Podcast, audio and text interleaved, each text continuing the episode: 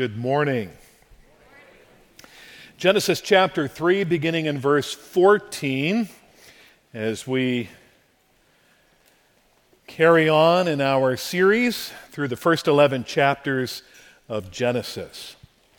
Genesis chapter 3, beginning in verse 14. Last week we saw Adam and Eve defy God's word, and today we are going to hear the judgments as well as the grace that God dispenses to them. Genesis chapter 3, beginning in verse 14. The Lord God said to the serpent, Because you have done this, cursed are you above all livestock and above all beasts of the field. And on your belly you shall go, and dust you shall eat all the days of your life. I will put enmity between you and the woman, between your offspring and her offspring. He shall bruise your head, and you shall bruise his heel. To the woman he said, I will surely multiply your pain in childbearing. In pain you shall bring forth children. Your desire shall be for your husband, and he shall rule over you. And to Adam he said, Because you have listened to the voice of your wife and have eaten of the tree of which I commanded you, you shall not eat of it. Cursed is the ground because of you. In pain you shall eat of it all the days of your life. Thorns and thistles it shall bring forth for you, and you shall eat the plants of the field. By the sweat of your face you shall eat bread till you return to the ground, for out of it you were taken. For you are dust, and to dust you shall return. The man called his wife's name Eve because she was the mother of all the living. And the Lord God made for Adam and for his wife garments of skins and clothed them. Then the Lord God said, Behold, the man has become like one of us in knowing good and evil. Now, lest he reach out his hand and take also of the tree of life and eat and live forever. Therefore the Lord God Therefore the Lord God sent him out from the garden of Eden to work the ground from which he was taken. He drove out the man, and at the east of the garden of Eden he placed the cherubim and a flaming sword that turned in every way to guard the way to the tree of life. Thus far, God's Word.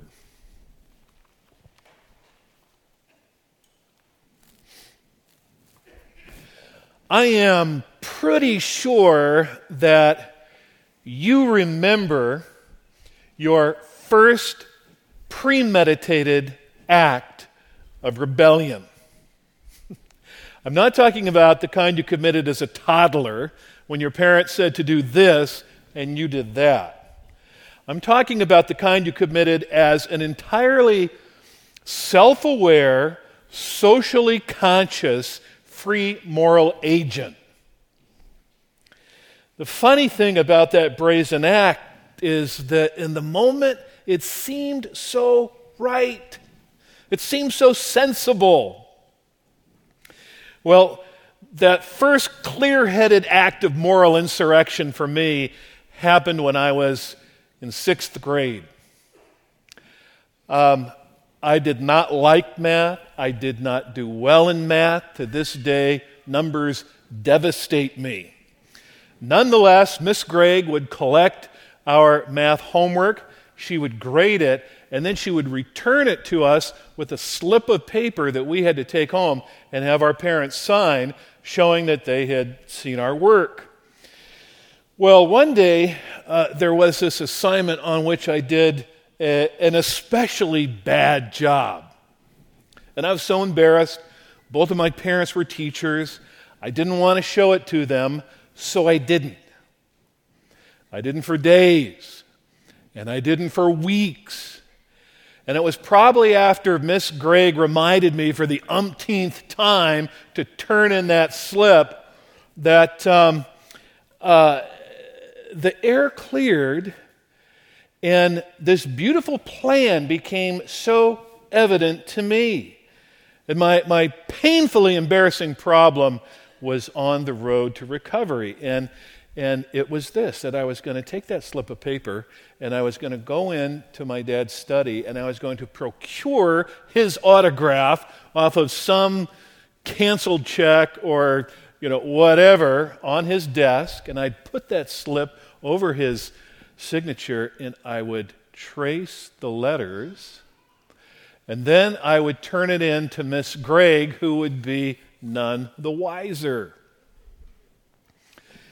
And, friends, I got to tell you, it was a brilliant plan, and it was executed without a hitch. Miss Gregg took it, put it on her desk. I walked away. Next day's spring break.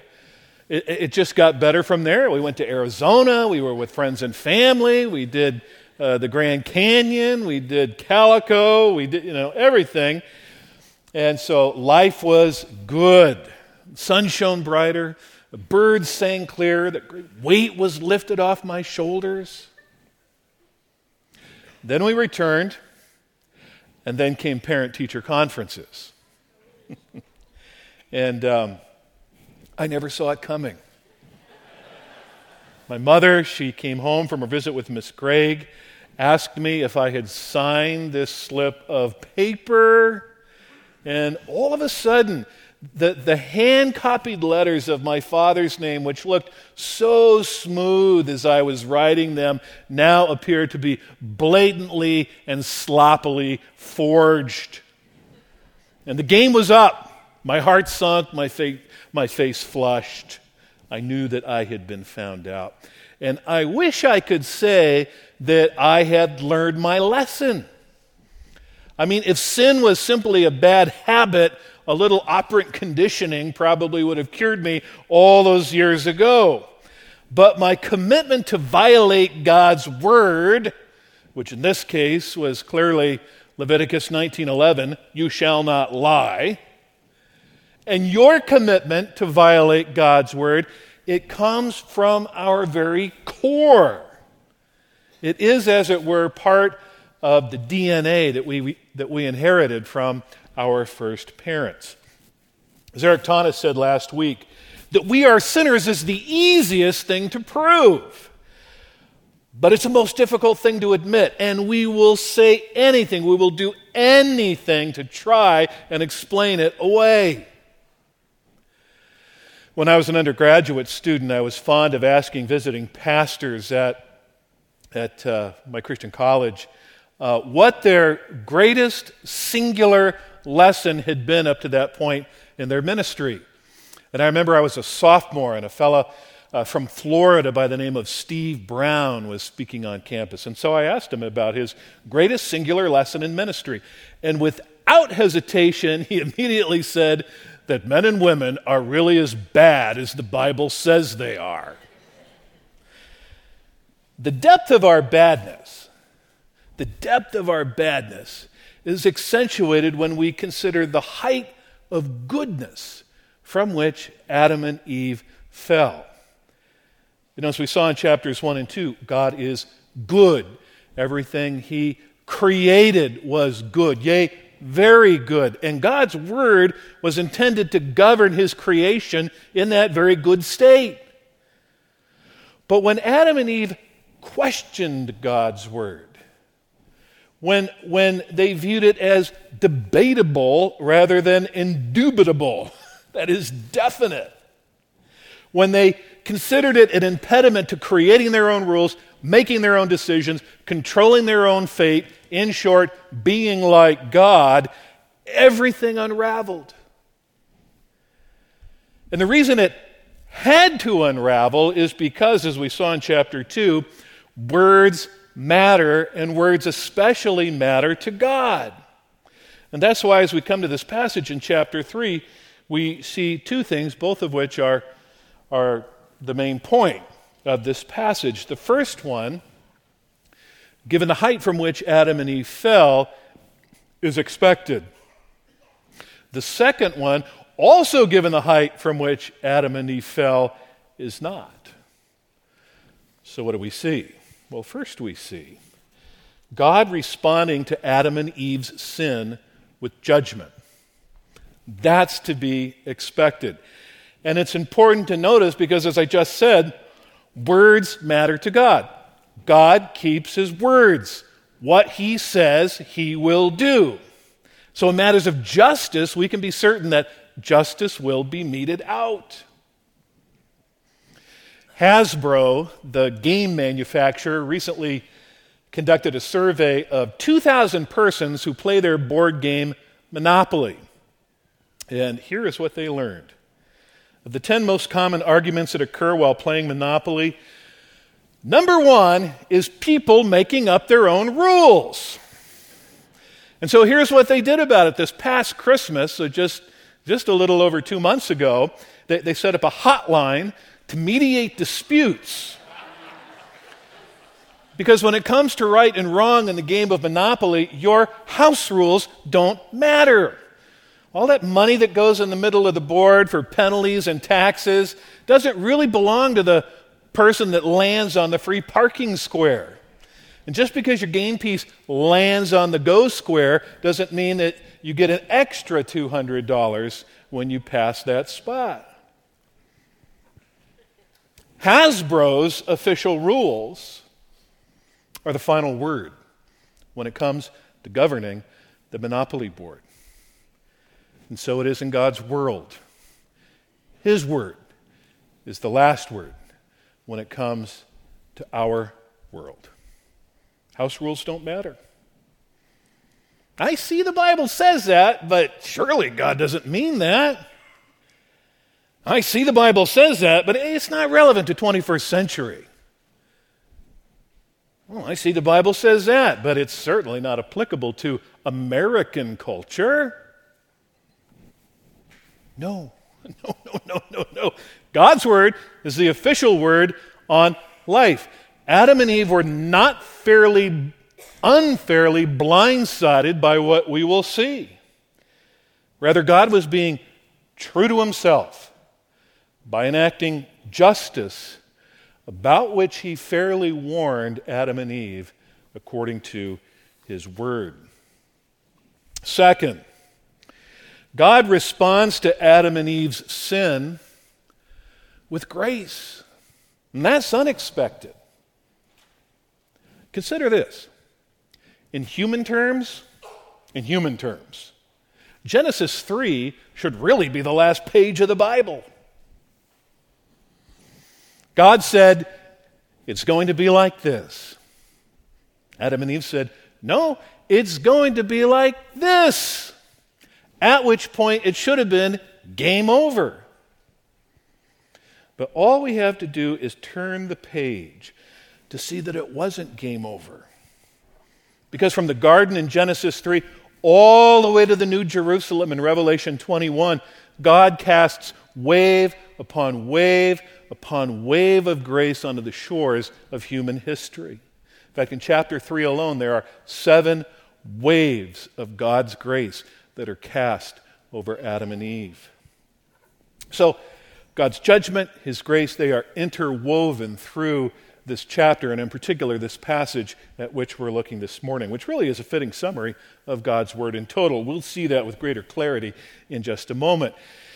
But before we look at God's response to the adversary and to the woman and to the man concerning their, their treachery, uh, uh, laid out for us in the first 13, chap- uh, first 13 verses of chapter 3, it's helpful to understand the nature of God's judgment and the manner of his discipline. So let's begin with the nature of his judgment, which is not like the pagan gods that were popularly worshiped when Genesis came off the press. Gods who were uh, considered to be arbitrary and capricious, uh, random and impulsive in their actions. No, God's judgment in Genesis 3 is talionic.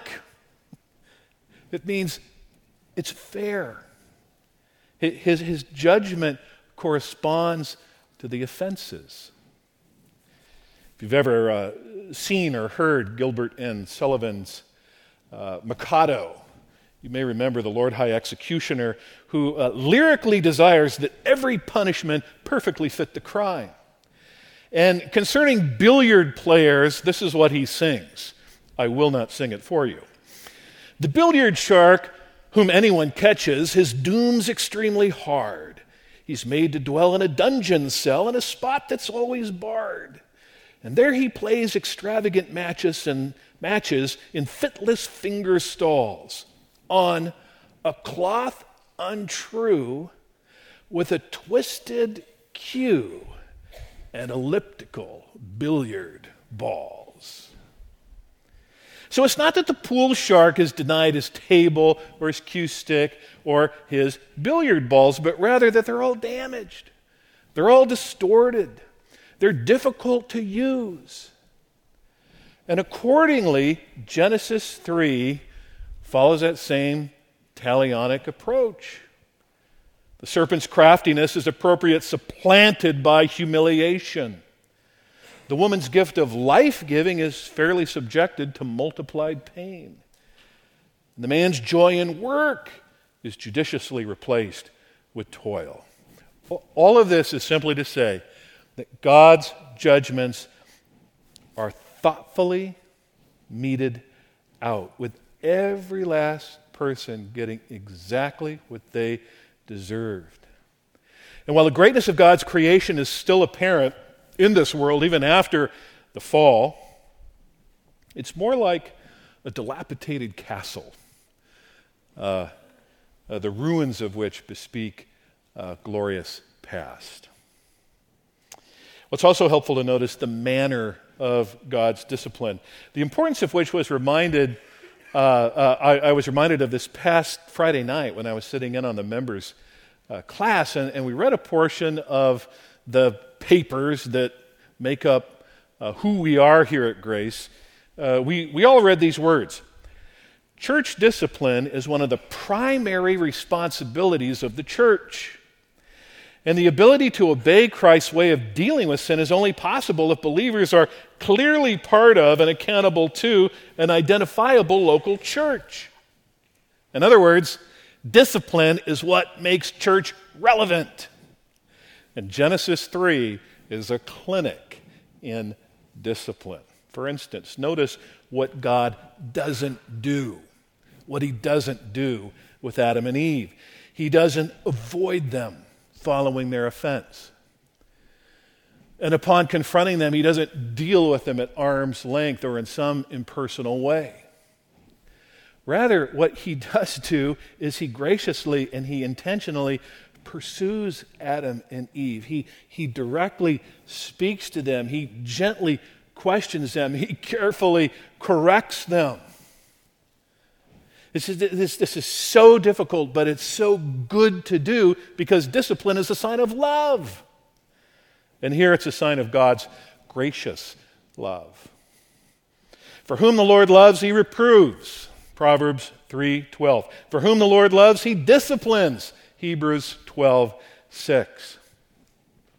I used to work with a fellow who, as an undergrad, um, uh, saw three of his buddies get into trouble.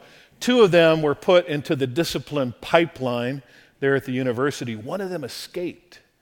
And he escaped because this fellow with whom I worked at that time lied for him. And he always felt bad about that, uh, first because he lied, but second because the, the two fellows that were disciplined ended up being better men for it.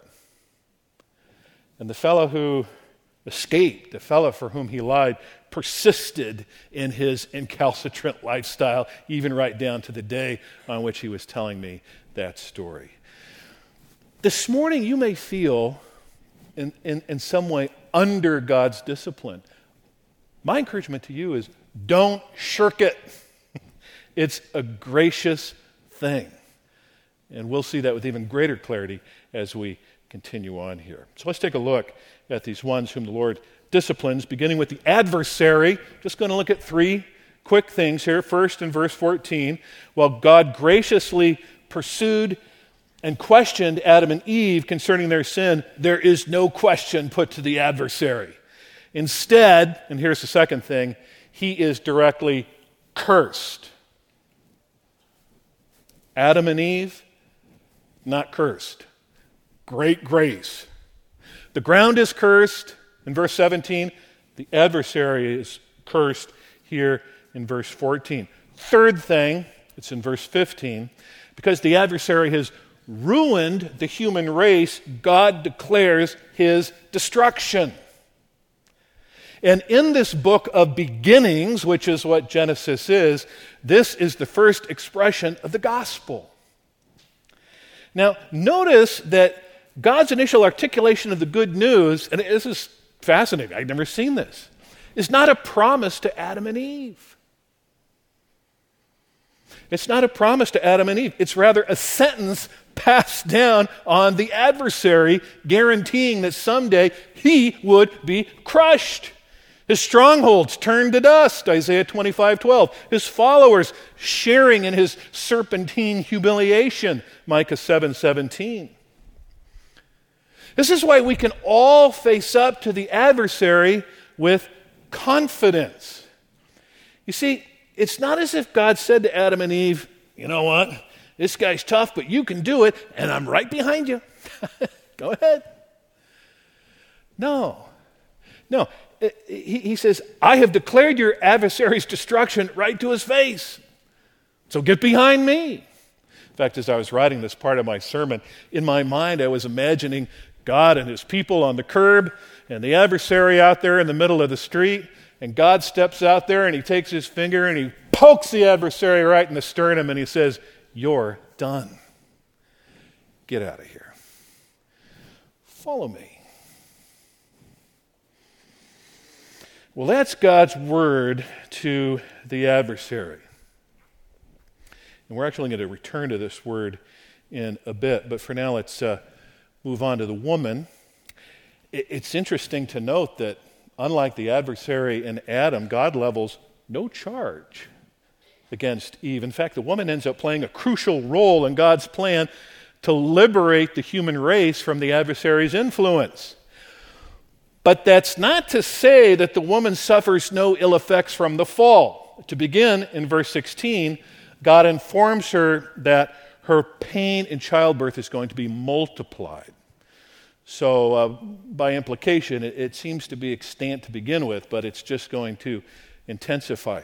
Now, that word for ease, pain in childbirth, is identical to the one he uses for Adam's pain in work down in verse 17.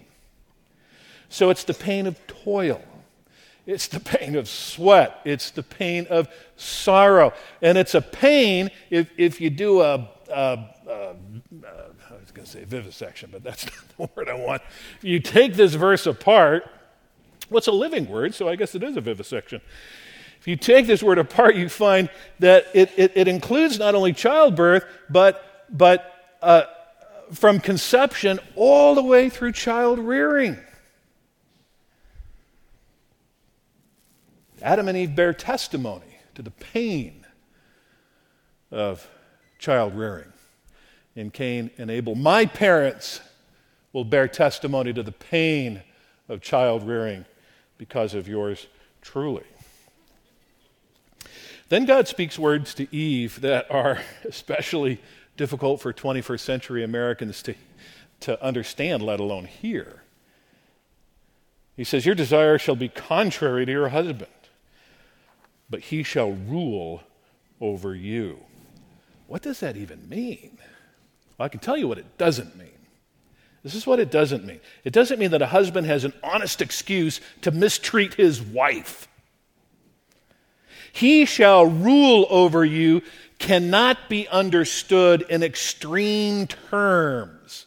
Just like pain in childbirth doesn't mean as much suffering as possible. That said, what does it mean? Well, it seems to mean that the mutual freedom upon which marriage was founded back in chapter 2, verse 25, is replaced by selfish struggle. In, in, in, fact, the way this passage is put together makes it clear that the wife's desire for her husband is going to be set in direct opposition to his rule. Just like in chapter 4, verse 7, where sin's desire for Cain is set in direct opposition to his exhortation to rule over it. So, in basic terms, verse 16 means that Eve, whom God created to supportively help her husband, is now tempted to control him. And Adam, whom God created to lovingly lead his wife, well, he's now tempted to dominate her. And what God designed to be this interdependent team, Adam and Eve turned into these independent agents engaging in all kinds of conflict. I think those of us that are married can understand that. So, God's word to the adversary, God's word to the woman, finally, his word to the man. Now, Adam's absence is rather conspicuous in verses 1 through 7, but it doesn't mean that he was late to the scene. He was there for the whole interaction between the adversary and, and his wife. And we know this because the adversary's temptation back there in those verses is all framed in the second person plural. So he was speaking to Eve. He was also speaking to Adam, who may have been standing there in the shadows, but was nonetheless there. So Adam's sin is one of passivity. The word concerning the garden and all of its prohibitions were spoken by God to Adam. Eve was not yet on the scene. She only knows of this by way of her husband. God had spoken these things to him. And so he should have stepped up. He should have boldly rebuked the adversary. He should have gently corrected his wife and then grabbed her arm and gotten out of there. But instead, what happens is creation order is entirely flipped onto its head. You see, in Genesis 1 and 2, creation begins with God who made man, out of whom comes woman, and under whose care, that is, both woman and man, the animals were placed. But in Genesis 3, that order is entirely upset, where we have an animal exercising authority over the woman who tempts the man with whom she attempts, that is, the two of them together, to put God under themselves, to supplant him under their authority. So, this truly diabolical promise, by eating you shall become like God, is fulfilled not by attaining to divinity but by the source of Adam's food becoming cursed. And so the soil that was once submissive to Adam is now resistant to him. That thing which had rendered abundance now is producing thorns and thistles. And Adam's work, which was once a pleasure, is now going to bring him pain and it's going to end in death. That's not a release, or a relief, but a disaster. So now Adam recognizes that any breath could be his last. And he uh, acknowledges the gift, the gift of life by naming his wife Eve, mother of all the living. We see that in verse 20. And then God clothes them in durable animal skins to replace the, the flimsy leaves with which they clothed themselves once they real, realized that they were naked. And of course, this was done at the expense of a life, which Adam clearly recognized as the penalty for sin. That was obvious to him. And to prevent further temptation and ruin, God graciously ordered Adam and Eve out of the garden in verse 23. But the implicit message is they didn't want to go where they were going with, with heels dug in. And so we see in verse 24, he finally drives them out. And then he posts, the Lord posts two cherubim, two sentinels, with a fiery sword guarding the gate to keep Adam and Eve from going back into the garden, lest they eat this time of the tree of life and live forever in their sinful state. So, what's their hope? What's our hope as one's now living outside the garden apart from God in rebellion against Him, lying and boasting and conniving and dominating? Well, the answer is found back there in chapter, in verse 15. The seed of the woman declared by God to crush the adversary becomes the great longing of God's people from that point forward. It certainly is for Eve. In chapter 3, it becomes that way for Seth in chapter 5. We see it for Noah in chapter 9. We pick it up with Abraham in chapter 12. In fact, 59 times throughout the book of Genesis. Most often in genealogies, we find God's people expectantly looking for the arrival of that seed, of that man, of the snake crusher who's going to bring an end to the iron grip of sin. And finally, on the first Noel, that seed is revealed in the person of Jesus, who was revealed for this purpose to destroy the works of the devil and to put all enemies under his feet, so that if anyone is in Christ, he is a new creature. The old has passed away, the new has come. 1 John 3 8, 2 Corinthians 15 25, and 5 17. And when God did that in his Son, when he destroyed the works of the devil by way of Christ's death, the veil which separated men and women from God's presence in the temple at Jerusalem and bore the image of the fiery sword waving cherubim which kept Adam and Eve from returning to God's presence in the garden, that veil was torn in two thereby fulfilling Genesis 3:15, ending rebellion and giving you and me the opportunity to personally know our creator and practically enjoy new life with him through Christ. And the beautiful thing is, there's no one too far gone for old things to pass away and all things to become new. In fact, I, I, was so impressed with this over the past 10 days or so. I just began writing little notes in my notebook and on my, my sermon notes and in my computer about the import of this passage. And so last night I just began pulling them together and put them in a list. And these are the things I've, I've written, the impressions I've had over the last 10 days.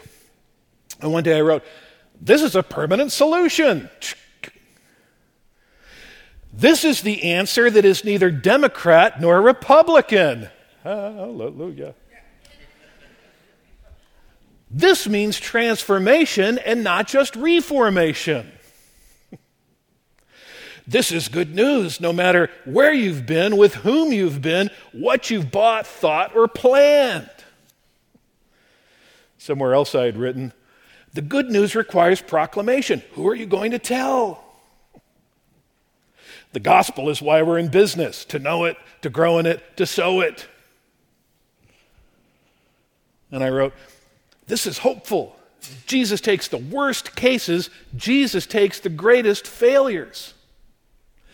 In fact, the thing that you think is keeping you from God, like Adam and Eve's banishment from Eden, is actually the very thing that He is using to draw you back to Him to make you aware of your need and his great promise for relationship. This is Black History Month. I was reading about John Newton, who in the 18th century rejected his Christian upbringing, uh, ran away to Africa, so, uh, and I quote, that I, might, uh, that I might sin my fill, Newton said, here to living by slave trading. And his God rejecting life was exemplified uh, on one trip in particular when they were sailing back to Scotland and uh, Newton broke into the liquor cabinet, pulled out all the booze, passed it around to his buddies, and everybody on the boat got blasted. In fact, Newton became so drunk he fell overboard and into the ocean. And he was rescued by an officer who grabbed a harpoon and harpooned Newton, pulled him in. From that point forward, he always had a scar the size of a fist on the thigh in which he was impaled. Well, as they approached Scotland at the end of that particular trip, the uh, ship veered off course and began to take on water. And Newton was sent down to the hold with the slaves to begin pumping water. And he did that for hours, he did that for days on end. And as he's doing this, his life becomes incredibly clear. And he begins reflecting on it. And he remembers verses that he had learned when he was a boy out of the Bible. And then he begins crying out to God. And you know what's interesting? God found John Newton right down there in the hold of that ship. He was waiting there to save him. And many of you know the rest of the story. He ends up becoming a pastor. You can visit his church building today in downtown London, St. Mary Woolnoth. He was a, a hymn writer.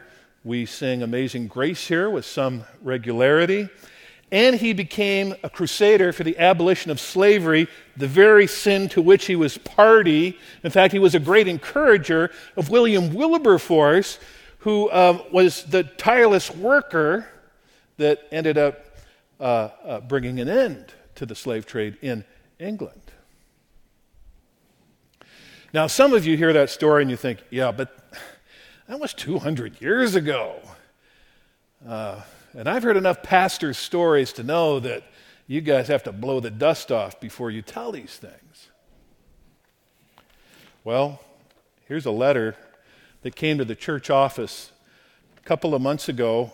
it's on a, as you can see, it's on notebook paper here, and it says Dear Grace Evangelical Church, my name is Robert. I write from Soledad Prison. Until 11 months ago, I'd lost over a decade to substance abuse. Many times I tried to quit on my own before I found Christ. That was the day I surrendered, asking God to help me overcome my addiction madness. Thanks to him, today, I'm living chemical free. I've come to believe God allows us to stumble so we'll find him. Had I not been addicted to opiates, never would I have found his path. My Savior has delivered me from the bondage of narcotics and sin, enabling me to continue growing in faith and his wisdom. Being active in a 12 step recovery, currently I am working step nine, making amends.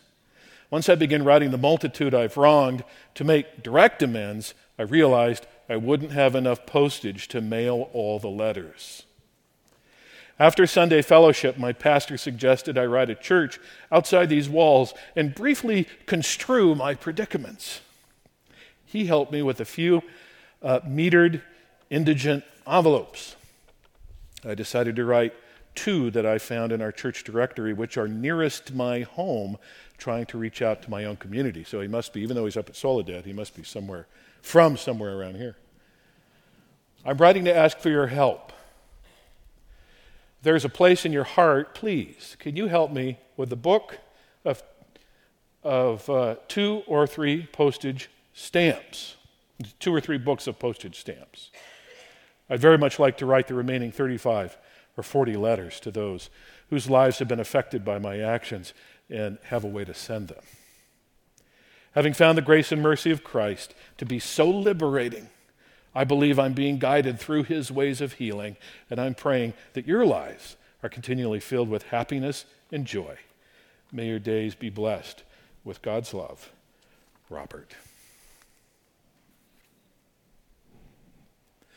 For his sins. Robert was imprisoned, where he found Jesus, waiting to liberate him from each and every one of them. And, brothers and sisters, Jesus is waiting to free you from the prison in which you're living today. I don't know what prison it is you're sitting in right now. There's a woman that came up to me after first service. She said, I can't believe you read that letter. I've never been to this church. I've been addicted to opiates. I'm in a 12 step program. I'm on step number nine, making amends. This is so encouraging to me. Maybe you're like her. Maybe you're like Robert. Maybe your prison is pornography. Maybe your prison is, I don't know what it is. But Jesus is there. And he's there to show you that the adversary has put, been put down, the head of the snake has been crushed, power of sin and death has been rendered impotent. It is okay to come out. You can come out. You can come out even today. And if you need help doing that, I'd love to talk to you afterwards or point, point you to somebody uh, who can. Let's pray.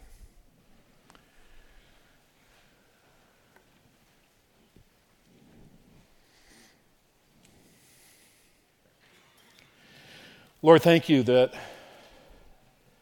when sin was introduced, the good news of its ultimate destruction was announced as well. Help us to see through our sin and our self appointed miseries to the graciously liberating work of Christ, who crushed our adversary. And then help us to say no to sin and yes to Him. We pray. In Jesus' name, amen.